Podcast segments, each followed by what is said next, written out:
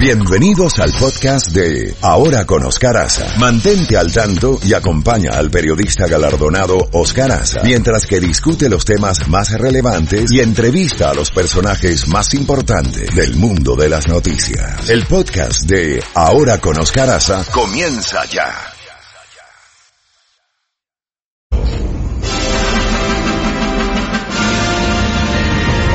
Y 31 minutos, 8 y 31 minutos, y ya tenemos en la línea telefónica a la vicegobernadora Janet Núñez, vicegobernadora de la Florida desde Tallahassee.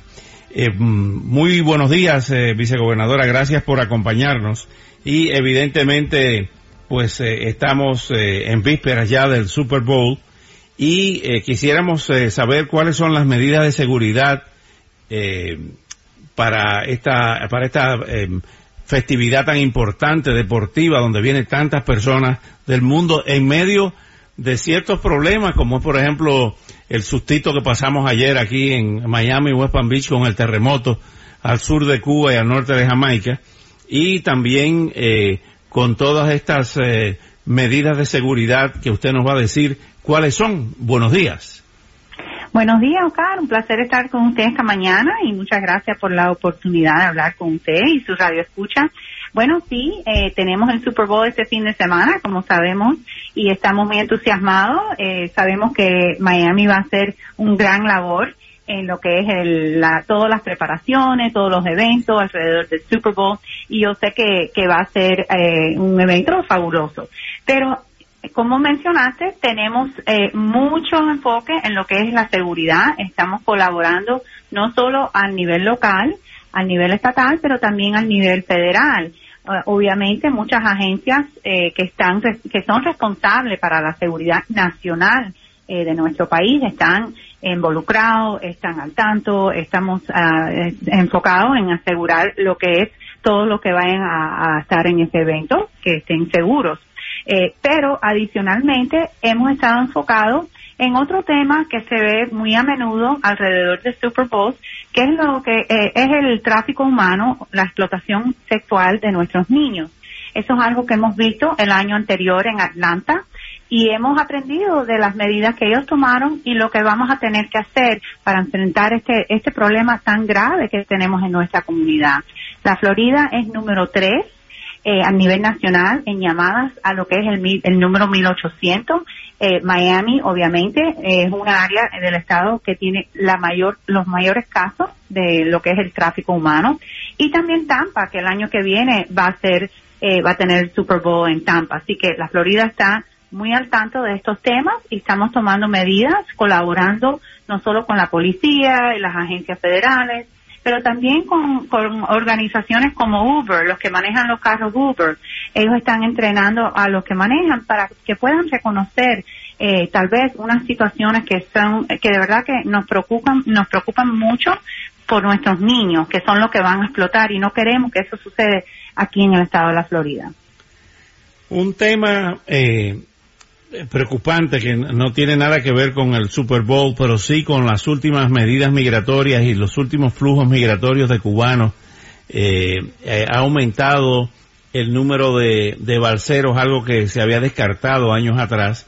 ¿Hay algún plan de contingencia en Tallahassee si se produce una nueva crisis de, de migrantes para, para la Florida?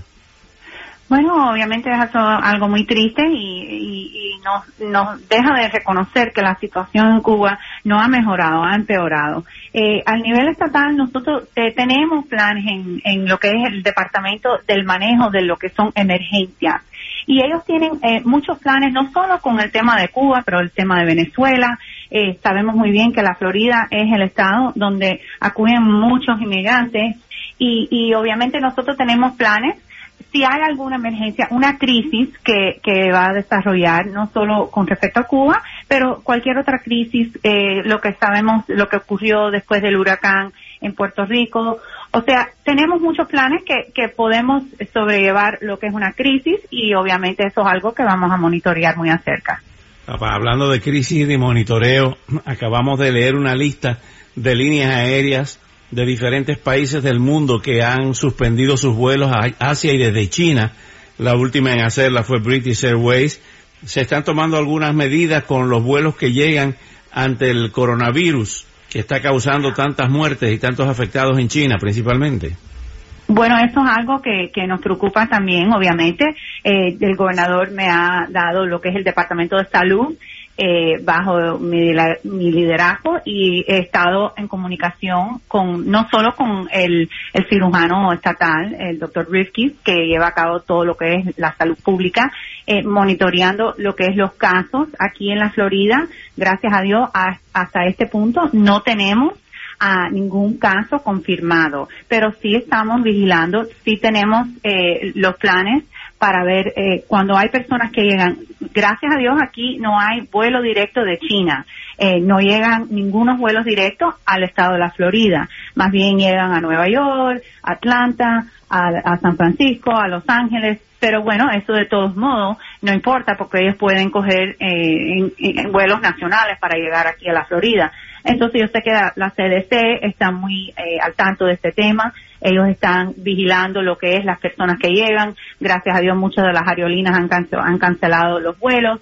Pero sí sabemos que estamos eh, en una alerta, en un estado de alerta para poder lidiar con cualquier eh, caso que se puede presentar.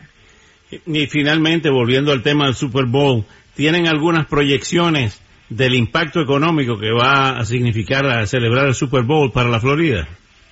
Bueno, yo no he visto ninguna cifra lo que es el, impacto económico. Yo sé que obviamente hay muchas atracciones, los turistas, todo eso trae dinero, pero también se ha gastado mucho dinero en los, temas de seguridad que hablamos al inicio de, su programa.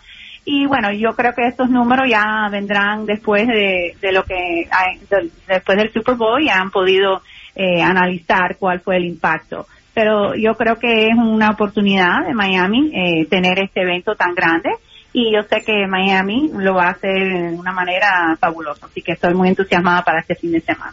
Vicegobernadora, muchísimas gracias por estos minutos y hasta una próxima oportunidad, vicegobernadora de la Florida, Janet Núñez. Muchas gracias. Bueno, eh, vamos a